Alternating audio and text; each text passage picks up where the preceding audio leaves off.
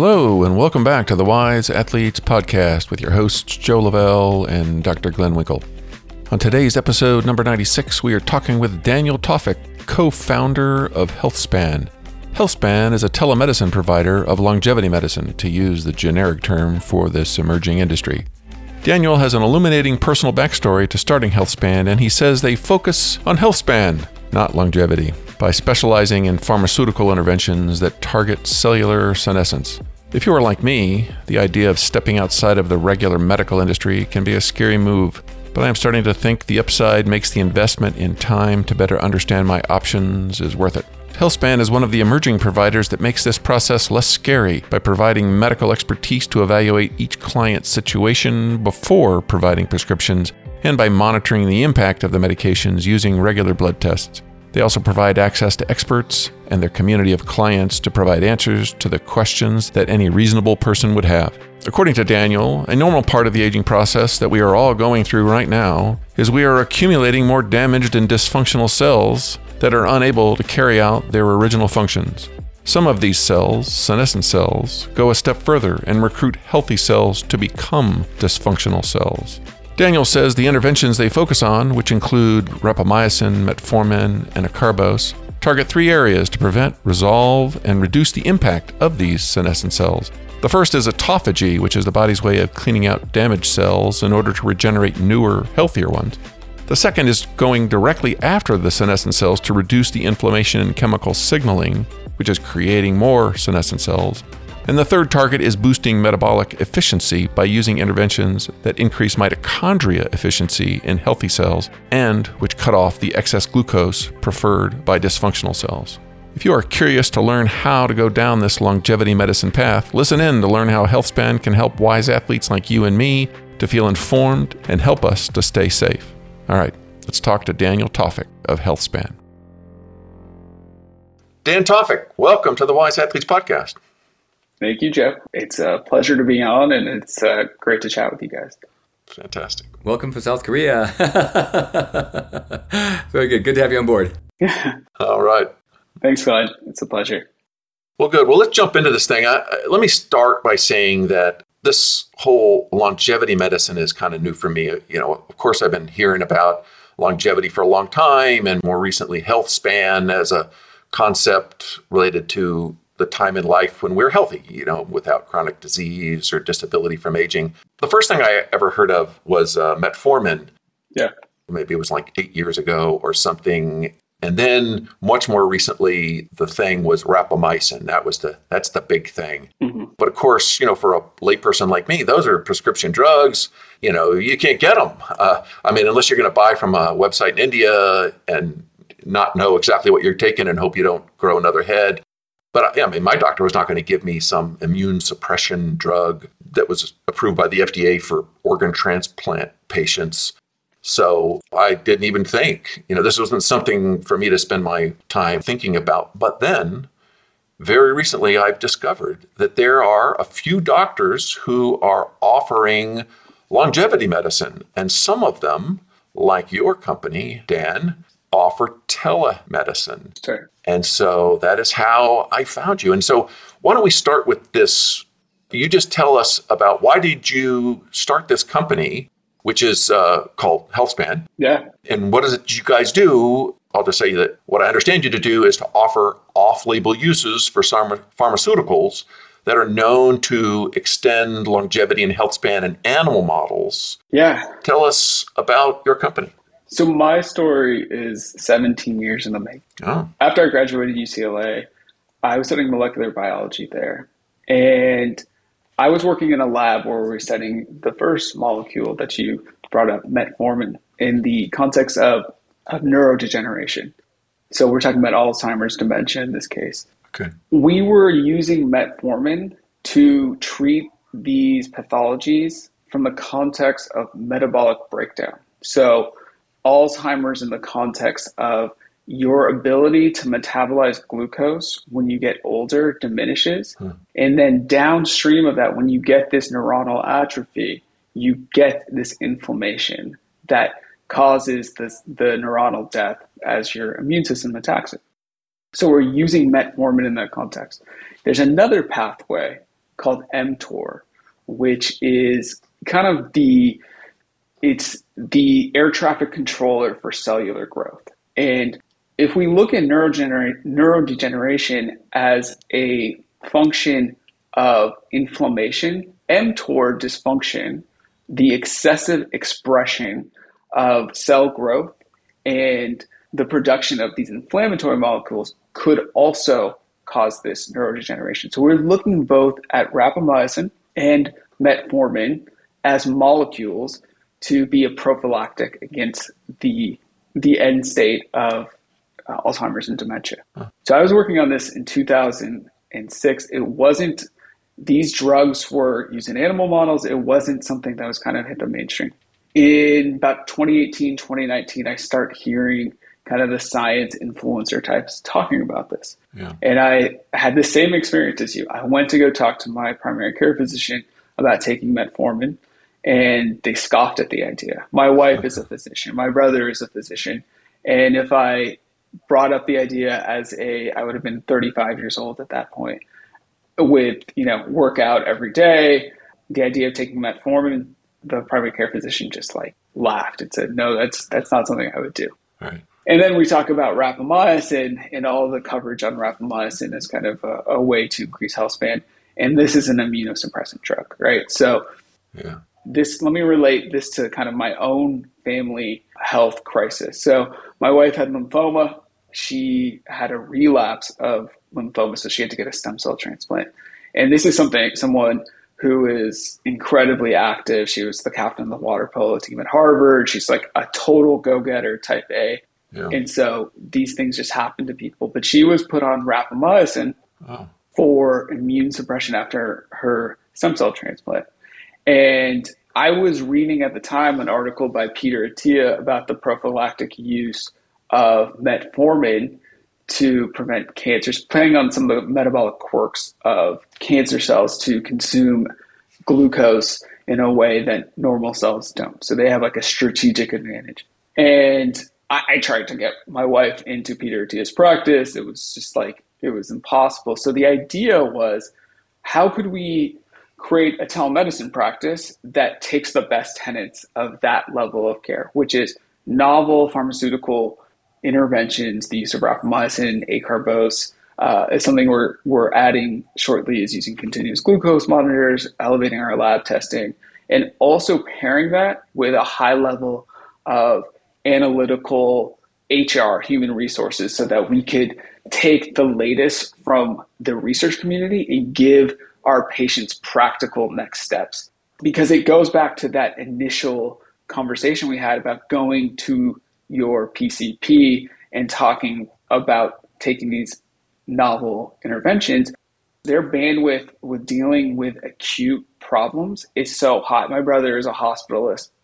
He's dealing with you know, all these acute problems every day. He's not reading research, right? Like in the same way that folks in the science community, kind of on the academic side, are. Yeah. And so, how could we translate that and bring it to the clinical fore, if you will, and provide those insights to our patients? And now, as you know, this is something we're getting better at every day.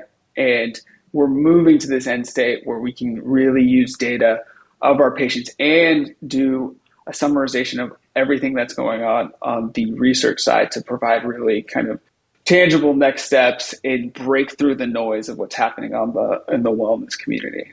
Great. That is great. Something that I am looking for myself. Let's get into a little bit of specifics here like what are the benefits of the off-label pharmaceuticals that I'll say known to provide longevity benefit. I mean, uh, how do we know? I mean, I don't think we've been tracking people for 50 years taking this stuff. So what are the benefits and, and how do we know? And, and then for the audience here, can these things be taken late in life and still have a big benefit? Or do you got to start when you're 20 years old, you know, like calorie restriction type interventions? Aging compounds over time. So I'm going to tell the story of cellular senescence. So this is like HealthSpan is a telemedicine clinic that is dedicated to the mitigation of the harm from cellular senescence. So, just briefly as a background, okay. a damaged cell has three fates. It can either kill itself, something called apoptosis. it can go to a very dangerous state, tumor genesis, which is uncontrolled growth and replication of that cell damage, which causes this systemic harm. Or it can go into this third phase, which is cellular senescence, which means mm. The harm that is incurred to that cell doesn't get passed on. It simply stays, it's because a senescent cell cannot replicate, it stays in that dysfunctional state. And this is the body's way of protecting us from that end state of, of a tumor growing or more systemic tissue damage. So the thing about that is we're young, we can clear out senescent cells, right? And as we get older, our body's ability to clear out senescent cells through our immune system is gets diminished, right? So as we get older, we accumulate more and more senescent cells. And senescence compounds because a senescent cell is harmful, it is highly inflammatory. It is a dysfunctional cell that carries this damage that is has a morphology of being very big, right? So it t- consumes more energy than other cells do. And it also is something we call mitogenic. It causes other cells to replicate. So you're getting this compounding of cellular dysfunction hmm. as you get more and more of the senescent cells. It causes adjacent healthy cells to become senescent. So you get older, the more you accumulate, the more tissue damage you're getting. So if you're an athlete, you're you know you're getting terminal loss of joint health. You're getting your skin is becoming more inflamed, right? So hmm. these interventions can be applied. It's a math problem, right? So how can we stop the accumulation of senescent cells? It doesn't matter at what point in life you are applying this intervention. We want to slow it down and ultimately lead to the clearance of some of these senescent cells. So hmm. The one intervention we're specifically talking about is rapamycin. Rapamycin basically slows down this uh, dysfunctional, unregulated uh, cell growth that we see in senescent cells, all the harmful pathologies that I just talked about. And we do it in a cyclical way because cell growth is good. Cell growth is good in one context. In the your listeners are highly active people doing resistance training. I work out, do resistance training five days a week, and I want that cell growth for tissue repair and to add muscle, right? Mm-hmm. mTOR is the driver of that cell growth. We don't want to impinge on mTOR all the time. We want cyclical pulses of mTOR inhibition in order to prevent this kind of dysregulated cell growth that's causing these pathologies through cellular senescence. So we take rapamycin once every seven days to get the therapeutic value for 48 hours and then go back into a normal, healthy state. And I could talk about to how over time we see in a normal human being the ability to accumulate muscle gets diminished. We have something called anabolic resistance. Yeah. This is a function of mTOR constantly being elevated. So if your mTOR is constantly being elevated, your ability to respond to new stimuli, whether it's protein intake or resistance training, gets diminished. You're giving the stimulation, but you're not getting that output because mTOR is constantly on. So we want to protect that mTOR activity to go back to normal basal states. And that's why we use rapamycin to fight against things called like sarcopenia and allow us to maintain the ability to add muscle. So these things aren't really at odds, they're kind of supplementary. Oh, that's important. I guess I would have just uh, intuitively thought that um, turning off mTOR would be bad. I would lose muscle. You know, I wouldn't be able to gain muscle. But you're talking that we're not turning it off permanently. I mean, maybe if we took it every day, rapamycin, then that might happen. But we're taking we're talking about taking it once a week, so it mTOR gets turned down for a short time and then it can go back. But even better than just it going back, it's now better than it was because we had turned it down. And now when it comes back, it's more effective. We're maybe getting past this anabolic resistance. Am I understanding that right? That's absolutely right. So the use case that you brought up first was taking it every day. This is the use case that my wife was in when she was taking it for immune suppression so that she wasn't having this graft versus host issue she was having. Her stem cells were attacking her tissue. The difference between the the healthspan promoting longevity usage of it, the the way that we optimize health for the longest period of time is we take it cyclically so you don't get this immune suppression. We have almost a thousand patients on rapamycin. We haven't had one patient have some uh, systemic immune attack infection among any of our patients because of that cyclical dosing. It prevents that systemic immune suppression that could cause harm. All right. Well, that is really helpful. Uh, um, now, so what are the benefits? I, I mean, we, we've talked about health span in terms of extending the time that we're healthy and, and maybe lifespan. And I've heard that in animal models, so you know, worms and flies and mice and, and maybe in dogs, there's been scientific study that it does actually extend lifespan. And I think that there's also been some study in terms of like reversing of functional declines related to aging in these animal models, immune system boosting, and, and things like that. But um, in terms of people, we have reason to believe that if it's happening in these animals, it would happen in people too. But I think there's also been some work done with people, maybe not on life extension, but on improving the immune system and things like that. Can you tell us about the benefits? And, and let's focus on uh, rapamycin. Yeah, I mean, I think you use the the correct word is it prevents functional decline, right? So I take it as a 38 year old to as a prophylactic against getting age related chronic diseases. Mm. And the question is an important one, but it is so expansive because if you look at this unmitigated mTOR driven aging, it extends to nearly every age related chronic disease. So there's a guy named Mikhail Blagosklonny. He came up with this theory of hyperfunctionality. It's basically these cells are hyperfunctional. Their morphology is really big. They emit too many inflammatory molecules. They emit too many of the the proteins that they're supposed to make, and they're sort of toxic to the systemic environment they're in. And then they cause hyperplasia, which is the cell growth of, of adjacent cells. So if you look at nearly any pathology, any age-related disease, whether it's you know wrinkles, let's take that for example, that is the overproduction of keratin by keratinocytes as we get older. Hmm. In the case of Alzheimer's and dementia, it is the overproduction of tau proteins as we get older, as mTOR becomes dysregulated. If you look at nearly any age related chronic disease, it is a function of hyperactivity of the cells rather than terminal loss of function. So rather than the, the cells, the tissue shut down, that that should happen, but it is a function of the overactivity of these cells. So if you look at immune function, you look at male pattern baldness, if you look at nearly any age related uh, pathology, it is going to be a function of these hyperfunctions of cells.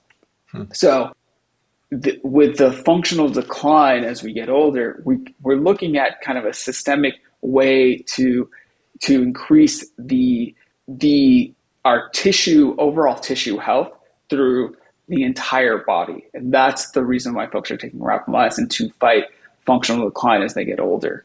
And it's pervasive in multiple organ systems, I guess, because it is it is dealing with something that's really fundamental, like at the cellular level. So that's causing an excess of inflammation, which is then sort of generally blocking things or, or causing trouble in lots of different places. And so if we can knock the inflammation down, then that relieves some of the interruption of what would normally be good functioning of the body at a cellular level, and then that kind of rolls up into now the organs are functioning better and you're getting better repair and all of that. That's it. That's actually that's absolutely correct. Every cell has this complex called mTOR. So we talked about cellular senescence, these dysfunctional cells that are damaged and they cause adjacent cells to be damaged. And one of the, the traits of these damaged cells is their mTOR activity is heightened, it's overactive, right? So they're producing, they're becoming toxic, they're becoming inflammatory, they're bigger. All of those those traits, those characteristics are causing tissue, the tissue composition to you're getting a greater percentage of cells within those tissues to be senescent, to be damaged, and then you lose the the functionality. You first have this hyperfunction, then you get the diminishment of function. So if you're talking about a runner wanting to maintain joint health, you're seeing the accumulation of senescent cells in that joint. So you're getting arthritis at that point. You're getting, if you're talking about osteoporosis, you get the overactivity of a class of cells that break down bone, osteocytes. They resorb bone. In all of these cases, eh, we can go, you name the pathology, the, the age related decline, we can give a um, explanation of hyperfunction and mTOR driven aging as being a cause of that uh, end state. Okay, I think I'm getting this. And so mTOR is something that is not just a human being thing. Flies and nematode worms and mice, they have mTOR too. And so when we give them rapamycin, the effect on them is the same as the effect on a person, we believe. And if a worm is going to live for 10 days, you can very quickly see did you get an extension on that? And you can do it again and again and again. Uh, whereas if you were going to try to see if uh, a human got an extension, you're going to it's going to take you a long time to get to the bottom of that. Yeah. Okay, so that's why we that's why we have confidence that it would work. Plus, I think that there have been some studies on humans yeah. to confirm certain functional that's right reversals of functional declines, like the immune system in elderly people got better, things like that. Is that right? Yeah, absolutely. So, in nearly every animal model use that they're testing for some pathology, whether it's like the skin collagen reduction or the more serious things like neurodegenerative disorders that I spoke about, there's a, a, almost like a billion data points at this point to say that rapamycin uh, turns back those those systemic pathology, that tissue dysfunction. So okay. now folks are taking that to the human level. So we have uh, Matt Kaeberlein study at University of Washington. We have the Pearl study at UCLA that's giving patients uh, rapamycin to, to see how it's affecting these end states. We have over a thousand patients taking rapamycin yeah. and we're getting blood samples from them, right, to make sure that their biomarkers are getting better, that there's no harm to them. So we're collecting more and more data to prove out that from the the risk side of things, rapamycin has an incredible uh, safety profile from the data that we're seeing. We don't see people having infections that are causing the stop the stop of usage of, of rapamycin. Um, we do see patients getting canker sores. That is something that happens transiently. You get it for one week, it goes away. I recently restarted uh, rapamycin and got some. Uh, I took a break from it for about six weeks, and then uh, got some canker sores. The first time in three years that I got a canker sore. So, largely speaking, the safety profile is something that people should feel comfortable with. There's another aspect of you talked about immune function. So someone named uh, a researcher named Joan Mannick gave rapamycin to patients uh, during COVID to see if it increased immune function. There were less respiratory infections, including COVID, with patients taking rapamycin, and an overall increase in immune function. And that's largely because of what we talked about before the composition of the immune system is in a much healthier state after taking the rapamycin. So that tissue function that we talked about, the composition of it becomes more intact, more healthy. Kind of, if you think about it, it's kind of a more pristine state. That's helpful. It's interesting. It's so counterintuitive uh, for me as a layperson. This business of excessive growth then results in systems breaking down. So maybe it's like uh, when I was a younger person, I remember that aging was sort of like a wear and tear thing, right? It's like Yeah. your car would wear out eventually, and it, you know, and a car can only last so long. But of course, with a car, if you maintain it and you replace the parts as they wear out, well, then a car can last for a long time. Uh, I mean, those a million mile Mercedes Benz. There was very little Sure. at the million mile mark that was the same as, as when you bought the thing new. And maybe the body is kind of like that as well. You know, we're, we're all uh, subject to entropy, and and so you have to put energy into a system to keep it ordered. And so, you know, some of the food that we eat goes to our systems for repairing and maintaining our systems so that they continue to work the way they're supposed to.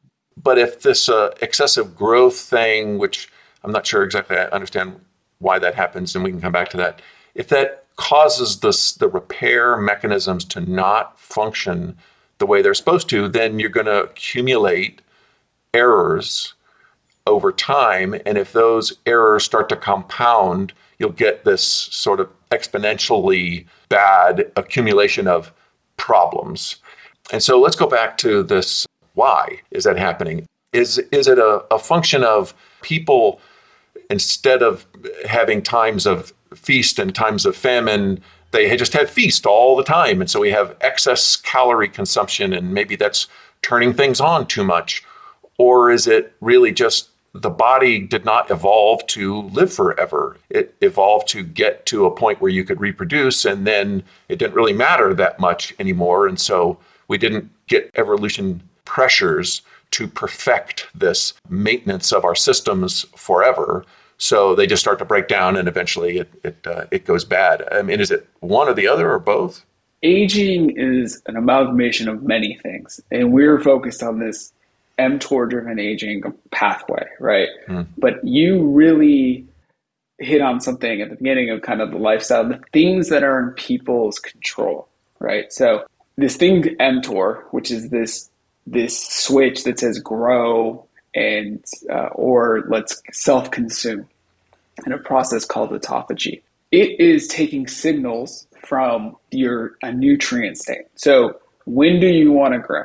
When you have energy to do it, right? So you consume a lot of amino acids, you consume a bunch of carbohydrates.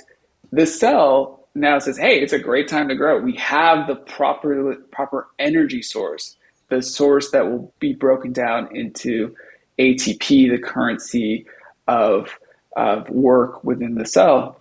Hmm. Let's grow. Let's grow. Conversely, now you have all the folks that are doing either caloric restriction or are doing intermittent fasting, taking 24 hours to fast. What those folks are doing is they're saying, let's deprive the cell of a nutrient source so that it's not growing. But con- in addition to that, it's also self consuming. We talked about all those toxic molecules that are coming out of these dysfunctional cells. Mm-hmm. Let's use that cellular debris as energy, like a spring cleaning for the cell, to one, stop this accumulation of these toxic senescent cells, but also make it so your the tissue is less inflamed, your overall tissue composition is much healthier. So if you think about it between those two paradigms, you're either providing the fuel for growth or you're restricting the nutrients to say, let's get into a cellular cleanup stage. What do you think on a standard American diet where you're consuming energy and it's usually caloric excess consistently? That's going to fuel growth all the time, mm-hmm. all the time. And so, one way to, and, and so you're getting all the stimulation for growth, right? And and we talked about growth being good in the context of repairing tissue. These signals for growth, we see populations that have very bad negative uh, health outcomes. So obese people, they have this growth switch on all the time, so they're growing a lot of bad tissue. Bodybuilders, right? They're taking androgens, they're taking steroids to send signals to grow. You know, I can't think of a bodybuilder in their 60s who hasn't had some kind of heart intervention, whether it's Arnold Schwarzenegger getting heart surgery or, you know, all, all of these hmm. negative effects of persistent growth daily. You're growing bad tissue. Now, if you're exercising, that growth is going to good place. You're repairing tissue, you're adding more muscle mass. And so you're kind of focusing that mTOR, that that muscle, the, the growth into the right places within the body. So one reason why we're getting this decline is we're just kind of fueling our bodies inefficiently. We're excessively fueling our bodies. The second piece of it is just this not this evolutionary protection mechanism called senescence is just accumulating with time. Our body does not have the ability to clear out these senescent cells at the same rate that we're accumulating them. Hmm. And so this is the compounding of aging. This is the compounding of tissue dysfunction. So you can see how these are there's multiple levers here. There's the diet and exercise stuff you want to make sure that your metabolic health is such that uh, you're not fueling unmitigated growth. And then from this natural standpoint of the accumulation of senescent cells, we don't want to feed that more by giving more fuel for the fire. And there's approaches like fasting or the pharmacological use of rapamycin, even metformin, that can slow down that rate of uh, senescent growth. Okay, that's great. So, everybody listening in here is familiar with the idea of improving lifestyle in order to slow down aging, I guess, which is maybe not quite the right way to say it. Maybe it's to, to stop the acceleration of aging. You know, so don't smoke, which is a aging accelerator. Be sure to get some exercise, get good sleep, eat healthy food. Don't get too heavy or too thin. Manage your stress. Have good family, good you know social life, that kind of a thing. And I think that to a large extent, the people who are listening to this podcast, you know, they've been following Glenn and I along here, and we talk about these things pretty often. This is new. And so the question is are these pharmaceutical interventions, how big of an effect should people be thinking that this is? I mean, is this, you should definitely do the lifestyle things, or is this a pill and give up on the rest of it? It's not worth it anymore. Uh, what would you have to say about all of that? there's no rapamycin dose that is going to cure a bad diet. There's no rapamycin dose that's going to cure the lack of exercise, right? So you need to start there, right? Because the those two things are playing on the same pathways that rapamycin is, is playing on, right? Hmm. In terms of benefit, I'm 38 years old. I've been taking it for about 28 months at this point. Mm-hmm people ask, "How do you feel? Do you feel great? Like, do you have more energy?" I said, "No, I don't. I, I take it for that prophylactic case." Okay. There are folks with pathologies that are uh, with you know chronic issues, particular to inflammation, that have remarkable effects. So we have like uh, a gentleman who wanted to continue to run and just had uh, he was running, you know, uh, like marathons at the age of 65. And he just had incredible inflammation in his joints. He had arthritis. And that individual had a, a remarkable effect. There's people with brain fog that have really positive effects. People with issues of inflammation are going to see uh, improvement in how they feel. But largely, you're taking this to extend the functional capacity of those tissues so that mm-hmm. when you're at those ages um, where your friends are getting chronic age-related chronic diseases you're spared from that because your your your tissue composition is healthier hmm. i would say you're not going to feel like a million bucks it's not we don't like want to be snake oil salesmen and be like you're going to feel like uh, 22 again that's not going to happen the idea is we're going to increase your health span, the amount of time that you are at a healthy state. Gotcha. All right. Well, do you have any kind of ballpark of kinds of thoughts about what kind of a life extension on average people can be looking for? You know, I think I've heard that it like doubled the life of worms and it gave a 40% improvement in the life of mice or something like that. I mean, a, maybe a person is 10%? I mean, what do you think?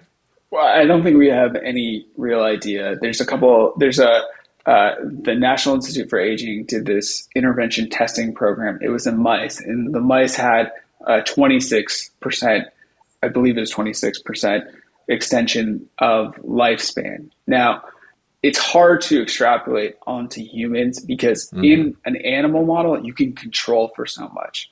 You know, mm-hmm. there's no confounding factors, other things that are happening on the lifestyle front. You're giving them rapamycin and acarbose, and you're you can monitor every other variable in their life. It's just hard to do for humans, and it's a very long term study.